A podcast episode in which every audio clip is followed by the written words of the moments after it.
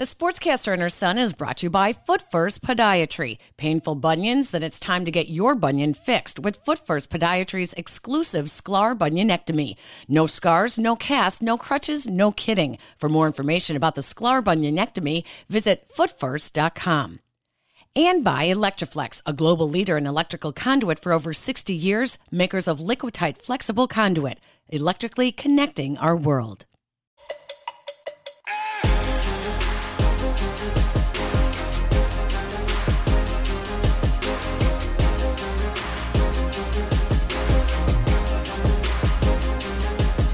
Hello, everybody, and welcome to the Sportscaster and her son, where sports bridges the gap between the generations. I'm your host, Peggy Kusinski, 12 time Emmy Award winning sportscaster at NBC Chicago for 17 years. I'm the baby boomer. And I and I'm Jason Conander. I'm a freshman at UT Austin. I am on-air talent for TSTV Sports, side editor for Gojo Bruin, and I am Generation Z. Now, you know, we don't always get along. We are mother and son, but we do both share a love of sports, and that always brings us closer together. In this episode, the Cubs. Is the window still open or is there a rebuild in sight? Theo Epstein walks away. What's next? Who's next, Jason? And we will go off the mound with former Cub Ryan Dempster for his perspective on his former team, as well as his late night talk show career. All right, Jason, before we can even get to Theo Epstein, uh, Len Kasper. I love it. I love it so the much. The latest in a long line of, of sports broadcasters who have who will have called games for both teams. Absolutely. Love it. Why do you like it so much? Well, first of all, it's more of like a moral victory for the White Sox, considering that they took the voice of the Chicago Cubs away oh, and didn't even so nothing against Len Kasper, but they aren't even putting him in the same role. They're putting him in what people, some people might view as as a lesser role, going from TV to radio. Uh, and obviously, Kasper will end up doing TV. He's doing 25 games in 2021, and uh, will likely become their full time play by play guy um, by 2022. But I love the move for the White Sox, first of all, because now you can argue that they have two of the top five voices in baseball in their organization with Jason Benetti and obviously Len Kasper. Um, for the Cubs, it's, it's, it's to put it very blunt it's embarrassing it's embarrassing when you when you have found yourself in a financial position and obviously it wasn't all financial Len Kasper obviously made the decision consciously, but you have to think with with the way that things have went with the Cubs organization, especially in the past few months, and the way that they have spent or lack thereof the last few years. It's just another it's just another episode in a long line of regression since winning the World Series in 2016. Wow. I don't think it's embarrassing for them. I think it's just business and it happens. You know, listen, there's a pandemic going on and, and you don't have butts in the ballpark that pays for a lot of the salaries.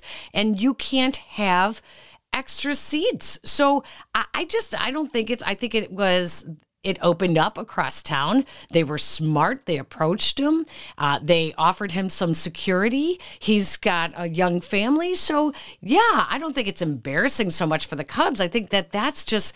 That's the world of baseball right now that a lot of teams just don't have the money coming in and they're going to have to cut. Right.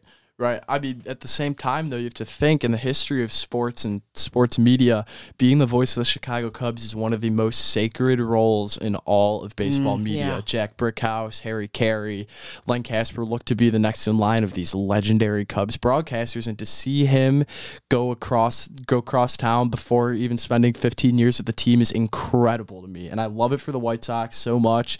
And I'm just I'm I, I've said to you before, I'm going to listen to more Sox games on the radio than I ever have because Len Kasper's voice is so recognizable, and he's just he's just he's one of my favorites in the game, and I'm so glad that he's on our side now. Okay, one of the big news items uh, with uh, hot stove baseball is Kris Bryant. A lot of talk about the Nationals, a lot of talk that, you know, it was projected last year and it really upset Kris Bryant that everybody was talking about him moving on because he said that he had never expressed that kind of interest.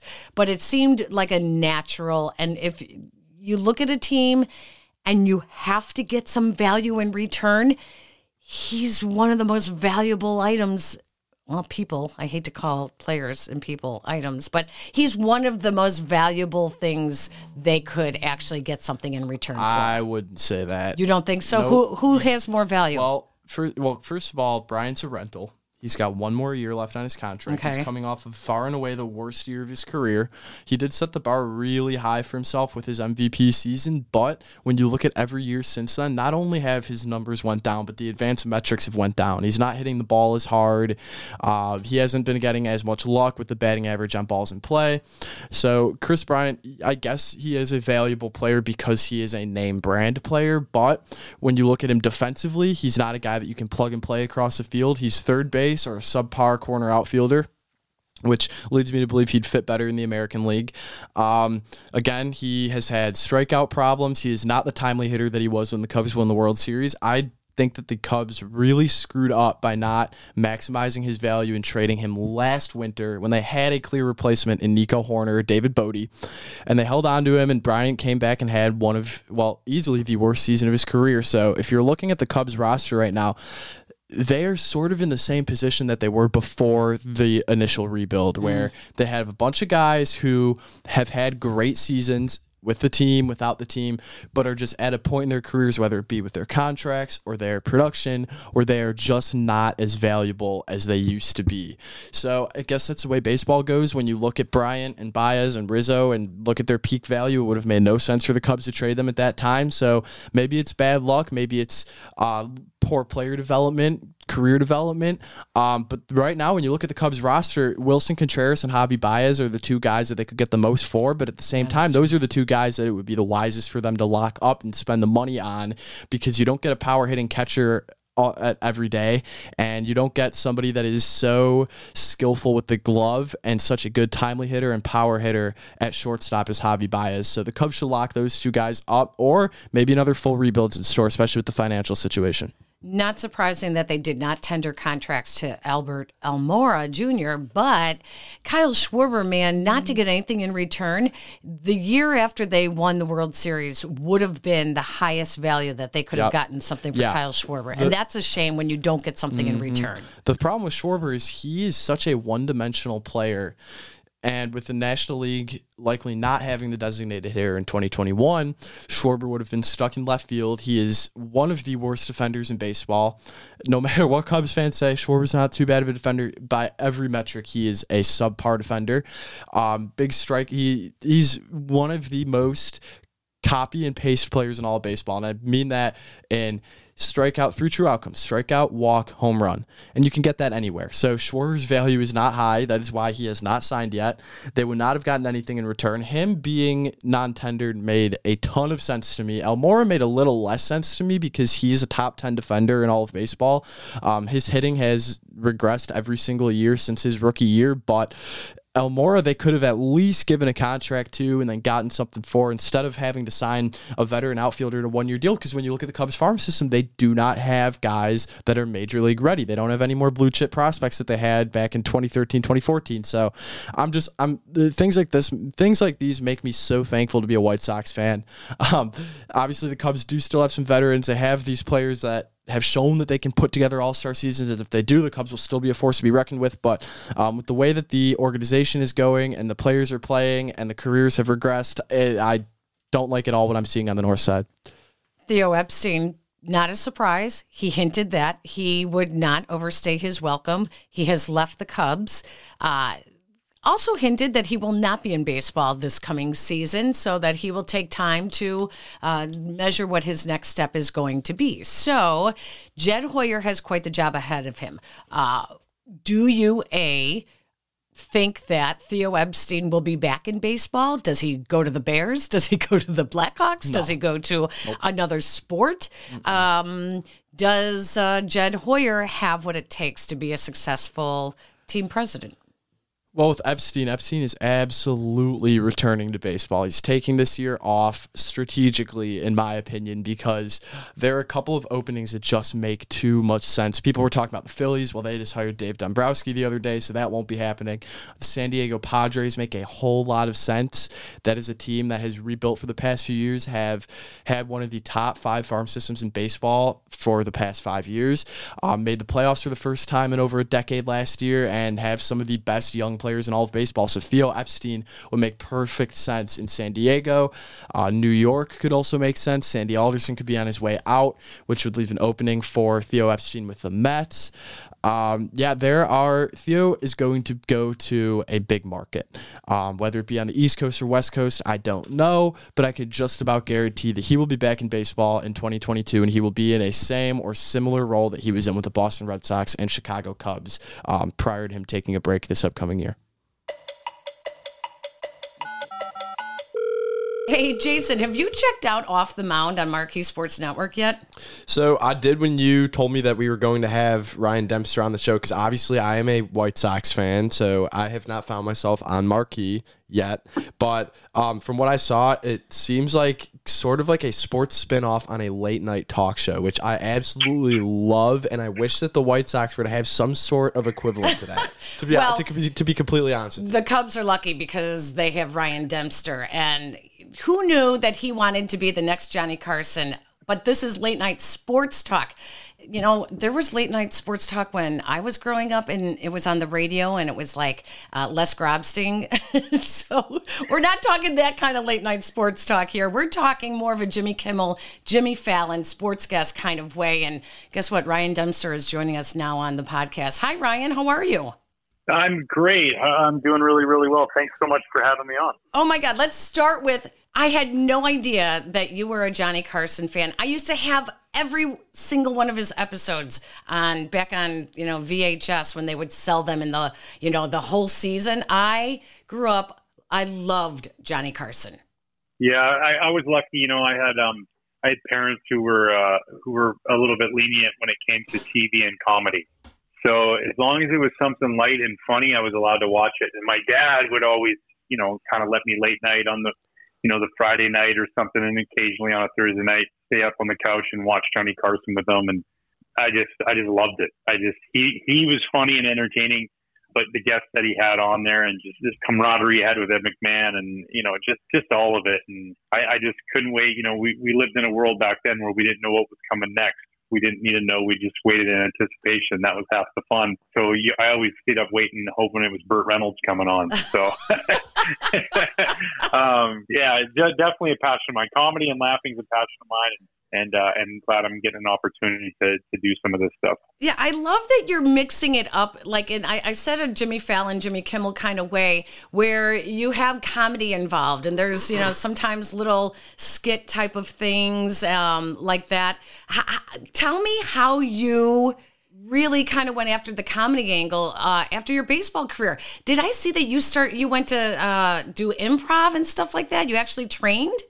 Yeah, so you know, kind of my my career, anyways. I was always that player. Like if you have teammates who play with me back with you know coming up with the Marlins in my first few years, I, I was always enjoying that clubhouse camaraderie, that that fun that we would have, and you know, trying to make people laugh and and do those prankster things. And you know 100, 162 games over 180 something days is a long season. So i tried to keep it fresh. And then that really took took effect even later on in my career even more so where i really took pride in trying to be a clubhouse leader and, and those kind of things. Well when i got done playing and i retired I started doing the, the the Cubs convention show, which was a uh, you know the the variety Mhm. show, the live show, and I thought, man, this is a lot of fun, and I really had visions of kind of doing this before.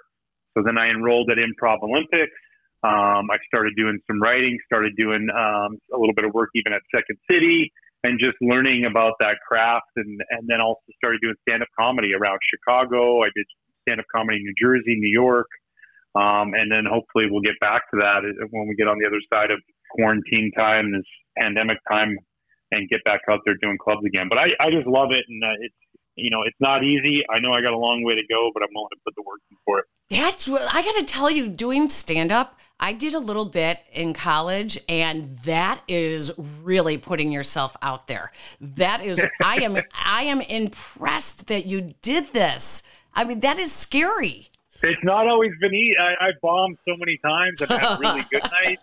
You know, um, it's funny. I, uh, you know, you can have these really great nights. Like I did this one place at uh, in New Jersey, uh, Mickey's Bar and Grill, and uh, they have a stand up comedy night every every night every Tuesday night, I think it is. And so I decided a friend of mine who I work with at MLB Network, he's a uh, stand up comedian as well, and he's like, "You should come try it." And I killed it, and there was only eight people in there, and seven of them were other comedians. So it was.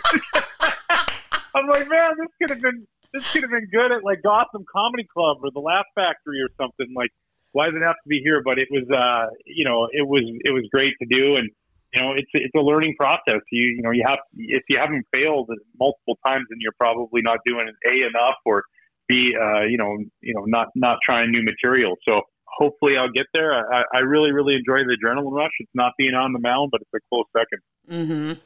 Who's been your favorite guest so far?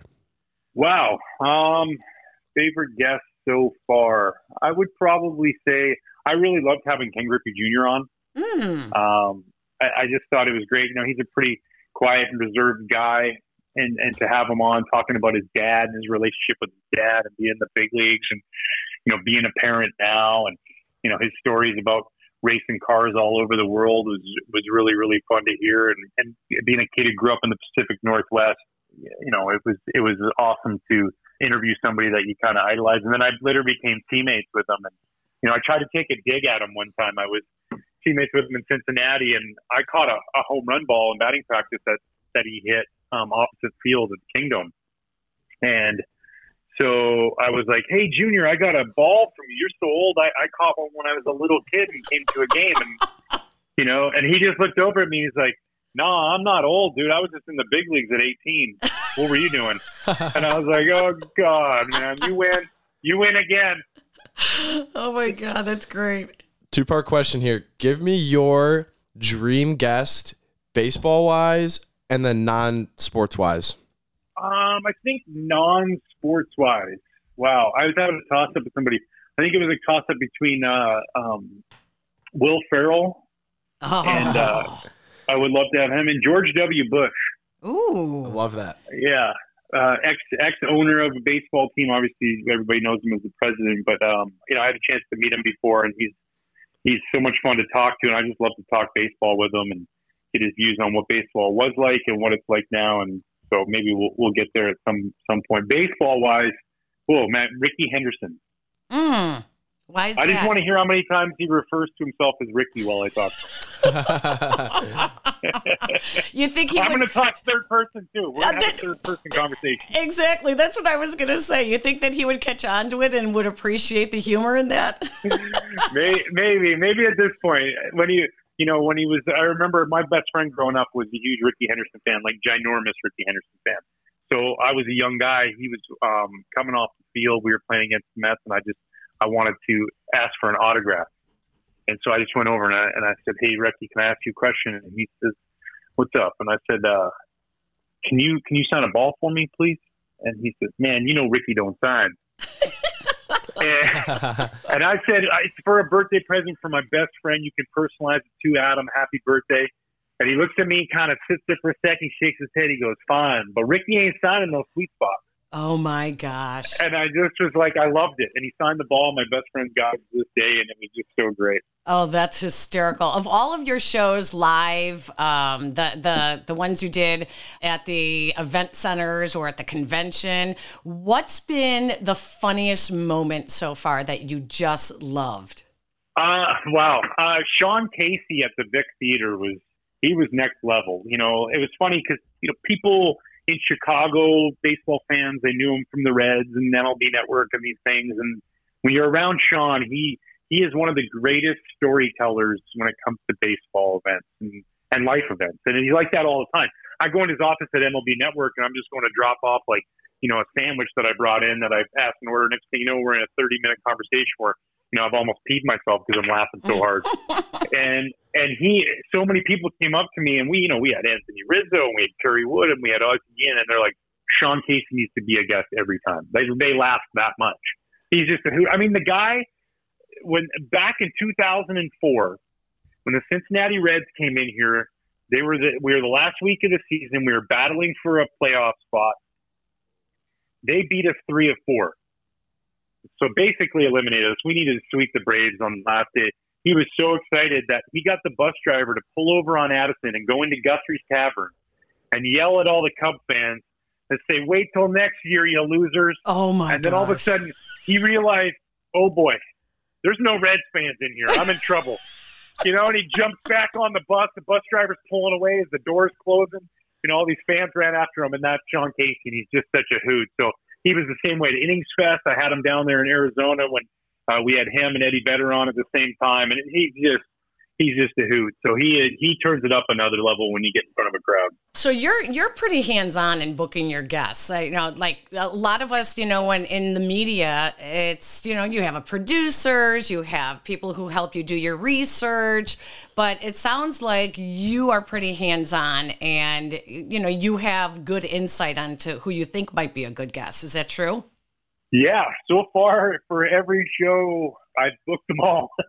So if anybody's looking for a talent booker, I'm I'm serving part time as a oh my as, as that.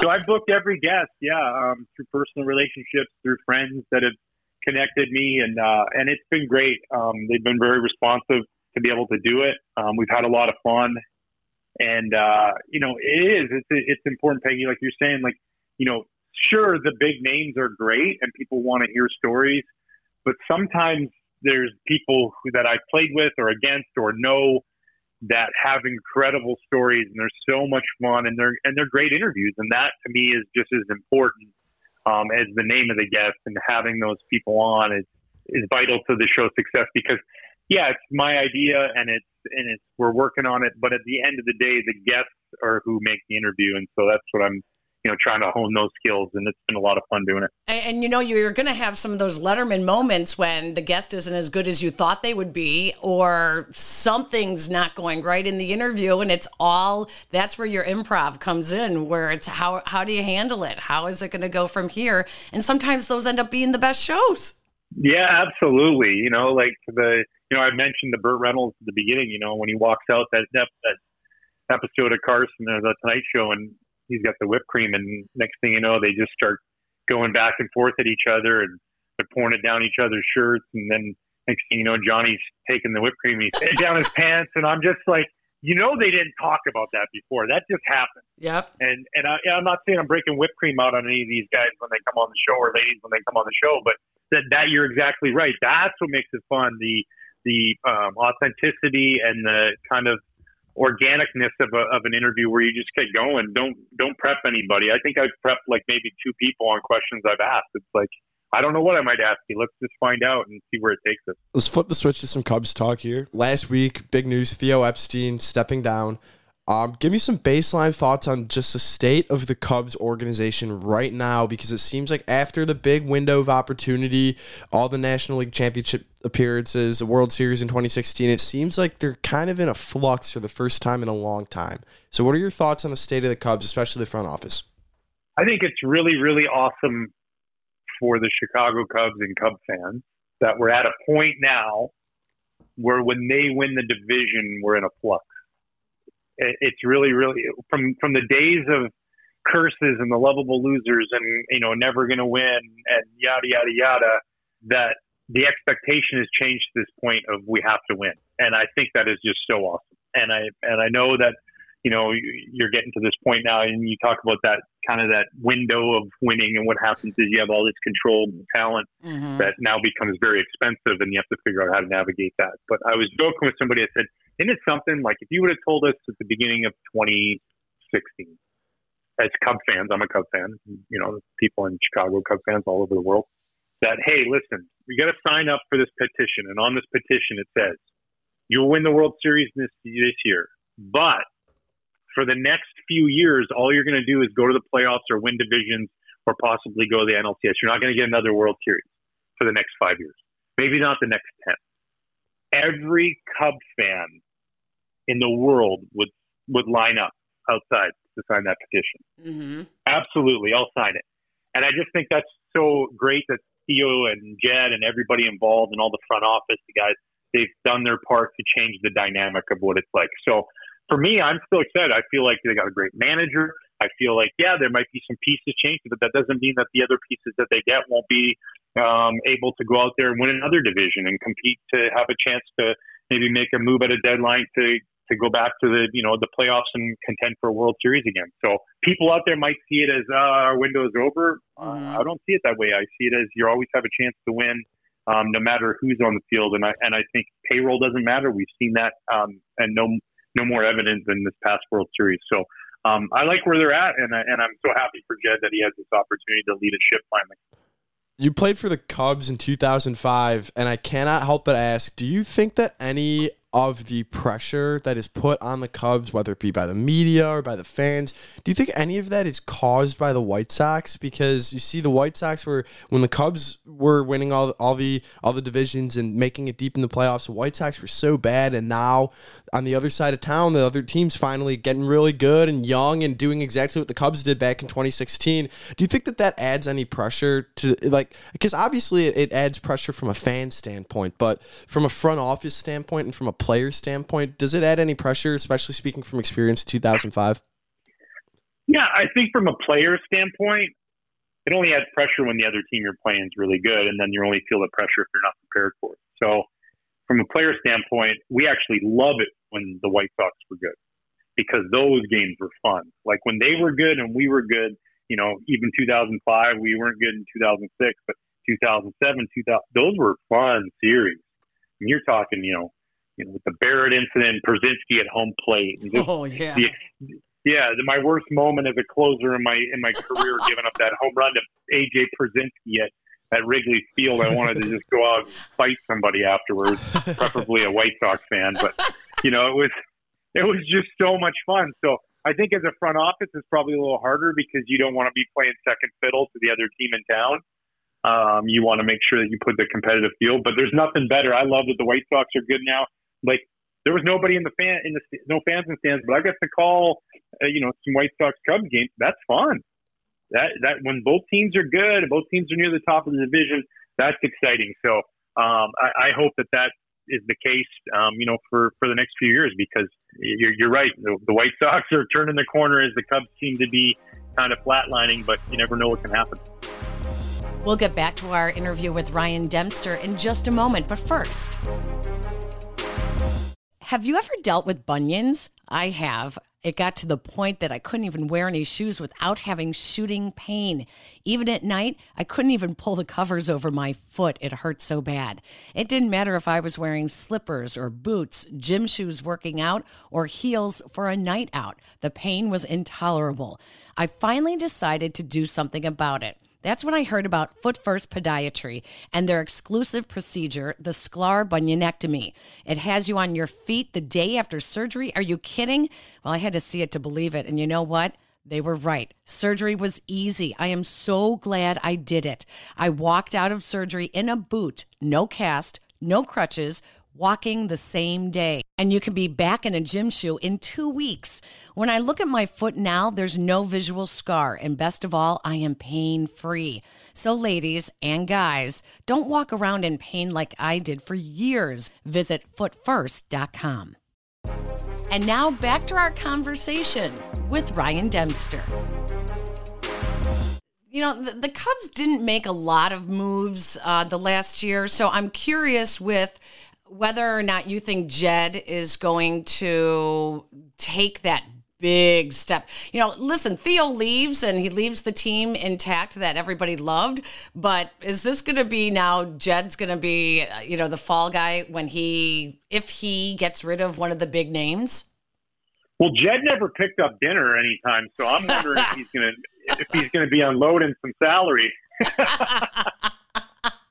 no, I, I, I think that you know there's obviously got to be some creative strategy in order to sustain success and you know success for the future. You can't just keep paying everybody on your team twenty five million dollars a year. It doesn't work that way. I mean, eventually you might win like the Dodgers did, but look how long it took them, and they were paying they were high payroll every year. You know, just going out and signing players doesn't guarantee anything. The Philadelphia Phillies signed Bryce Harper for three hundred million dollars. They might win a World Series at some point here, but doesn't mean you're just going to all of a sudden, you know, be the greatest team. And so you have to have some hard decisions. And I think Jed has some very hard decisions. And you know, there's been lots of talk about possible roster turnover mm-hmm. out there, but it's not that easy. It, everybody's like, oh man, you should just trade this guy or trade that guy. It's like, mm-hmm. you know, like you hear the rumors about Kris Bryant, right? You know how hard that is to trade Kris Bryant? Business aside, like making a making the right decision for the future of the club and yada yada yada, all that aside. This guy was drafted by you, won a rookie of the year, won a MVP, won a World Series, multiple All Star games, has been a model citizen. That's he's family. He feels like family, and you know, he is family. Him and his wife Jess and their little baby. Like, so it's not as easy as going, well, hey man, thanks, thanks for everything. No, this guy helped be a part of changing the dynamics. So every time you sit there and say, man, I, I'm, we got a deal, but I just, I don't know, like, cause he's almost like a son to you. And so I don't envy that position that they got to be in with a lot of those guys. But at the same time, we see the economics of the game. They're changing. They changed this past year. They might change again next year. So he might be cutting payroll. He might be keeping it the same. I don't know, maneuvering around, but he's proven throughout his career that he's capable of making any deal that makes his team better. And I don't see that changing anytime soon. And you're still close enough to guys on that roster. Is that something that the players actually talk about? Is that something that's kind of, you know, when no one's around and they're all sitting around? Do they talk about the possibility of, you know, guys leaving? Yeah, I think this year they really talked about it just because as you get closer to that last year arbitration or guys getting to free agency, you start to see um, the possibilities of that happening. So I think they really did, and, and it, it, was evident throughout the year. They played really hard for each other, and then they, they just down the stretch it was it was hard to maintain, and weren't able to beat you know the Marlins in a three game series, which you know I'm not a not a huge fan because anybody can win a, a, best of three at any point during the season, even against the best pitchers. So I, I think they really did have those conversations mm. because it, you know, it's been a, it's been an incredible run for those guys. You know, for Jon Lester to not have the ability to have the swan song and give the tip of the cap to the fans throughout the season and say thank you to Chicago, other you know the way he wanted to, you know, other than buying forty seven thousand dollars worth of beer. right. I, I, I just want to say I completely agree about not liking the three game series. I think both Chicago teams got absolutely ripped off of a deep playoff run. Now, with that being said, how do you think that the pandemic is going to impact the Cubs' mode of operation this offseason? Do you think that because we've seen in the previous years with the Cubs, because they, they spent so much money on these guys and they need to save the money to lock up guys that are arbitration eligible and that are going to be due for an extension. Do you think that the, that the pandemic's going to affect that even more and make them make their pockets even tighter? Or do you think that we're going to see like a completely different way of going about business this offseason from the Cubs? I, I think that you know the whole landscape of Major League Baseball. I think you're going to see possible payroll cuts. And, mm. you know, I think you're going to see players non-tendered that you didn't think would ever be non-tendered. Um, I think that there's going to be free agents that are hoping to get break the bank and they're not going to break the bank. You know, I think pretty much every team, and you see it with if teams are laying off people making sixty thousand dollars a year league wide, I, I don't see them going, oh, but let's go give a player 400 million. You know, there might be that case, but I just I don't see them saying, hey, let's give a player 100 million over five years. I I just see because of the impact of what's happened with with COVID and, and no fans in the stands and the you know the projection of what do you do with no fans or limited fans again next year. And yeah, I think it's a very very real thing and a possibility that um, a lot of teams and maybe put the Cubs in there. I don't know but a lot of teams could possibly have impacts as far as you know the type of payroll that they that they throw out there. Obviously, the Cubs have a GM opening, so let's say that you get thrown into the fire and you're the new GM of the Chicago Cubs. What is your offseason blueprint? wow. Mm. Um, yeah, try to build off of you know last year. I, I, I think that that you know you really really focus on the positives of last year and say, all right, what were our areas of strength? Okay, let's build off those things. Um, you obviously have to focus on what your weaknesses were. um, and then it's it, you know you build your you build your pyramid of of roster construction and controllability. Um, you look around the league, like, and you even talk about the Dodgers. For sure, they went and got Mookie Betts and these guys, but Clayton Kershaw, Walker Buehler, uh, Julio Urias, Corey Seager, uh, Cody Bellinger, Will Smith. They're all they're all homegrown young guys that have come up through the system. Same with Tampa Bay, and you go down the list of all the players, and the Cubs did it when they won. So the answer isn't to just go buy all the players. The days of the Yankees doing that are over because the Yankees did that on an un, uh, unlevel playing field. They could go out and spend all this money, and they no other teams could do that. Now other teams, a they can afford it a little bit more, but b everything's kind of it's harder to cut the differences. Everybody's in the analytical world. They all got the same numbers. Everybody understands everything the same almost, and so you have to hit with your trades. If you make a trade, you have to hit with those young players, but you have to be able to have control of players. You have to make offers to be able to try and sign players to team friendly deals. Although players don't want to do it, you know, it's up to the player. You ultimately you can try and make that effort, right? Con- control players so that you have an understanding of what next year looks like and the year after and the year after, so that you can keep these cycles of ups and downs to more just like tiny little waves with you know big huge spikes where you can go out there and know that for three or four years you got a chance really have a chance to win a World Series. You know, there's been a lot of stories about Theo's uh, how much he he loved to celebrate the big moments uh, in during his tenure here with the Cubs. Have you gone out and celebrated yet with him his um, announcement of leaving the team? And I can only imagine if that was a 4 a.m., 5 a.m., or a still going on party in Theo's world. Uh, uh, it's in the works. I, ah. I, was ah. joking. I was joking with a friend. I said, I don't know what. Do we need to hire a, a Kardashian to put this together, or what do we need to do? So, um, no, Theo definitely likes to uh, let loose. You know, I, I think that's a byproduct of of working so hard. I, I've watched this guy just for years. Both him and Jed work tirelessly. Tirelessly, like they don't they don't stop. It is twenty four seven. Whatever they can do to try and make the team better. And so, in return when you get these moments of satisfaction or relief, even if they're brief, he definitely likes to enjoy them, you know, and that was evident in the in the playoff run in 2016 and afterwards and celebrating that. So we're definitely um, trying to figure out a way to to do something to celebrate all the great work that he did here on the north side and and change the culture and and just hope that I, I make it to bed by the by the next night. You know, right? I like know. I, I, know that that night's not going to happen, but oh. the next night might happen. Yeah, right. Hey, you can check out Ryan Dempster on Twitter at Dempster46 or on Instagram Dempster4646. Check out Off the Mound on Marquee Sports Network. New episodes every Friday. Who do you have coming up, Ryan?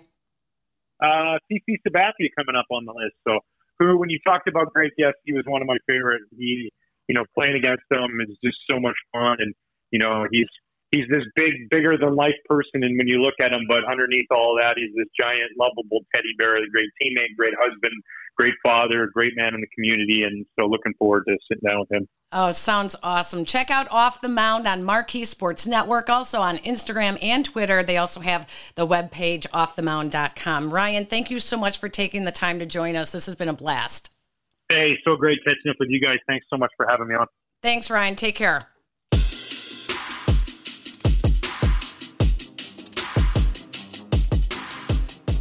You know, I'm not surprised Ryan Dempster is hosting a talk show.